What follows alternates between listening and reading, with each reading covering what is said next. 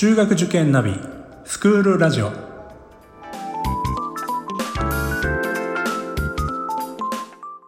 スクールナビゲーターののびるです。この番組は中学受験を目指すご家庭に学校の先生からの生の声や受験に役立つ情報をお届けするラジオです。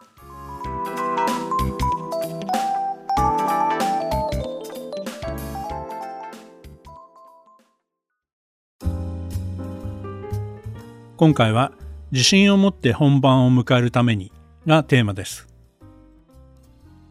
自信を持って本番に挑むためには親や塾の先生の励ましの言葉が大きな力になりますよね。しかし他にもちょっとしたことが子供に勇気を与えてくれることがあります。例えばこれまで使ったノートやテキストを全部引っ張り出してきて机の上に積み上げてみるんですね。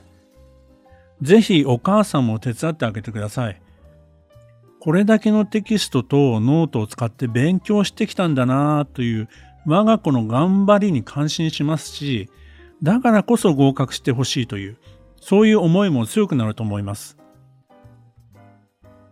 子供にもこれだけやってきたんだから絶対合格するに決まってるよねという自信を持たせてあげることもできますよね。他にもオープンスクールに行った時に買った学校グッズとか、合格祈願のお守りとかですね、塾でもらった合格グッズ、一番良かった模試の結果表など、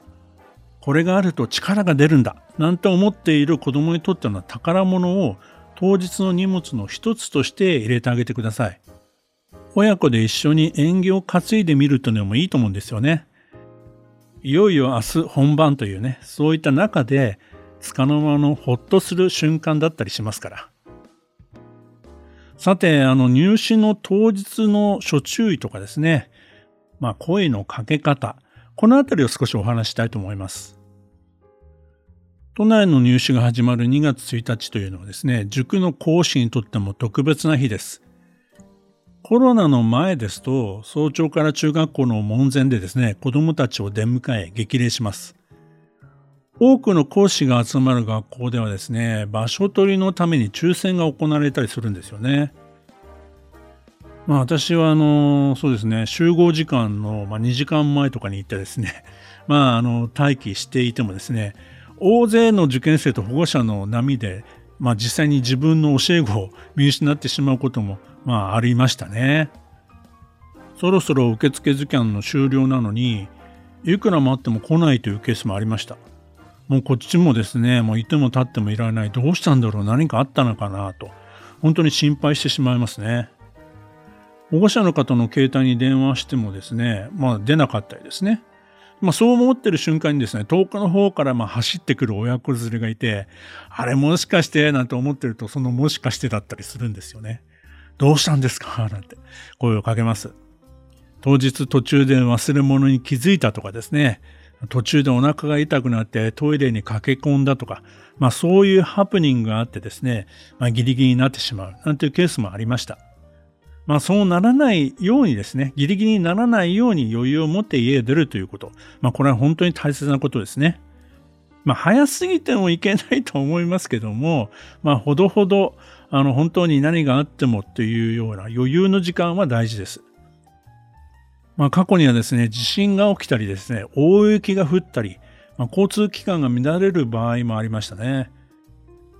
そういった場合はですね、特定の受験生が不利にならないように、学校側が配慮、対応してくれますから、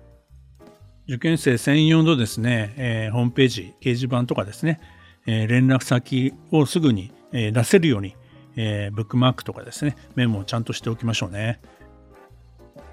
入試は前日の夜から始まっています。なんていうこともよく言われます。しっかりと準備をして早く寝るということですね。入試応援の時にですね受験生に昨日は寝られたって聞くとですね大抵の子供はですねちゃんと寝られているようですね。逆に親の方が緊張して眠れなかったねっていう方が多かったような気がします。多少睡眠不足でもですね、まあ実際にまあ試験が始まってしまえばですね、もう集中しますから、いつも通りに頑張ってくれます。さて、学校までの送迎中にですね、我が子にどんな声をかけてあげればいいのか、ちょっと考えてしまいますよね。こんなエピソードがあります。入試会場に向かう途中で、どうも我が子の顔が今一つ冴えないというか、浮かないというかですね、どこか調子でも悪いのではと、えー、まあ親御さんとしても心配ですよね。そこで、まあ、どうしたの？体調でも悪いの？と声をかけたらですね、その子はですね、なんで今日が入試なのよ？今日の給食カレーだったんだよ？というふうに不満げに答えたそうです。親としてはもう全く親の気持ちも知らないでというふうにですね、まあ、能天気な我が子にですね、呆れたとかという、そういう話もありました。でも、そのくらい図太い神経なら入試本番でも緊張することなくですね、やれるんじゃないかなと思っていたら、やはり見事合格でしたね。入試会場に行く途中、あまり特別な言葉かけはいらないと思います。電車の中も、夕飯何食べるとかですね、〇〇先生来てるかなというようなですね、たわいもない会話でいいと思うんですよね。試験が終わった後も、試験どうだったくらいまでで、あまり具体的なところまでは聞かない方がいいと思います。むしろ頭を切り替えて次の行動に進みましょう。もしなので試験慣れしている大方の受験生は、試験が始まればそれまでの緊張から集中に切り替えることができます。しかし中にはですね、やはり極度の緊張で試験開始の合図とともに頭の中が真っ白になってしまう子もいるんですよね。例えば算数で言うとですね、もしで大問1の括弧1、つまり最初の計算問題を間違える子がいるんですが、そういう子はですね、試験開始の合図とともに一瞬我を忘れてしまっている可能性があるんですよね。普通に解けば絶対間違えないような問題なのに、チャイムや試験監督の始めというような掛け声が発せられた瞬間に一斉に問題を開く音とか、コツコツと鉛筆が走る音の中で、えー、まあ焦ってしまうんですよね。模試の段階でそういうタイプの子だと分かった場合はですね、次の模試からは、あえて最初の計算問題を飛ばして、一行問題とかを先に解くように指示することがあります。問題を読んでるうちに、だんだん気持ちが落ち着いてきてですね、まあ冷静になれるというですから、まあ、その後にですね、計算問題、四角1に戻ればいいわけですよね。まあ、他にもですね、まあ、途中でできない問題が出てくるとパニックになってしまう子がいますね。でもそういうタイプの子こそですね、まあ、定石通りというか、できそうな問題から手をつける。できそうもないと思ったら、とりあえず後回しにすると、こういうやり方を取ればいいんですね。もしや過去問演習の際はそれを意識して取り組ませるということがポイントになります。で私はですねあの塾の壮行会みんなでですね励まし合うといいますかねあの先生方もですね、えー、激励の言葉を一人一人言うんですけども私は大体、えー、同じことを毎年ですね、えー、話してます。それはですね緊張しないためのおまじないというテーマで話すんですね。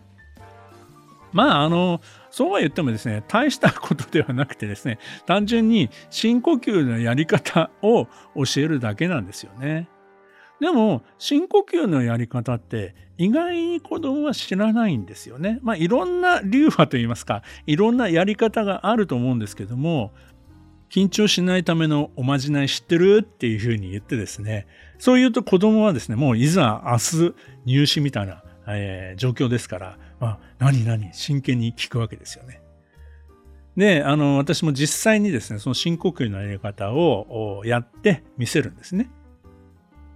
やり方はですね、椅子に座ったままの状態で、ゆっくりと鼻からまずは吐きます。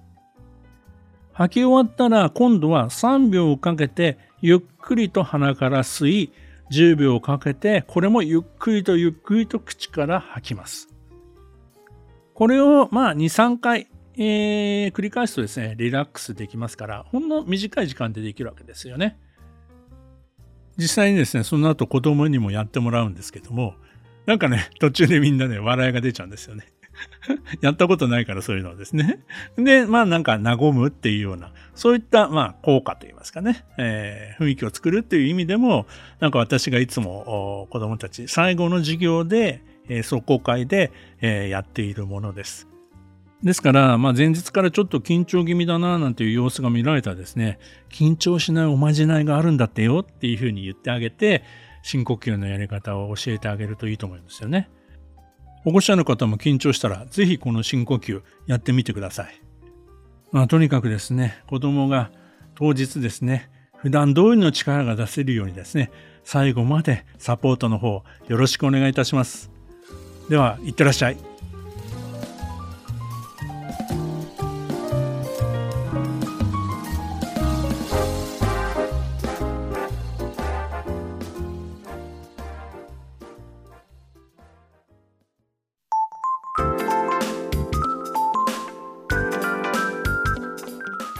スクールラジオでは番組への感想、出演してほしい学校など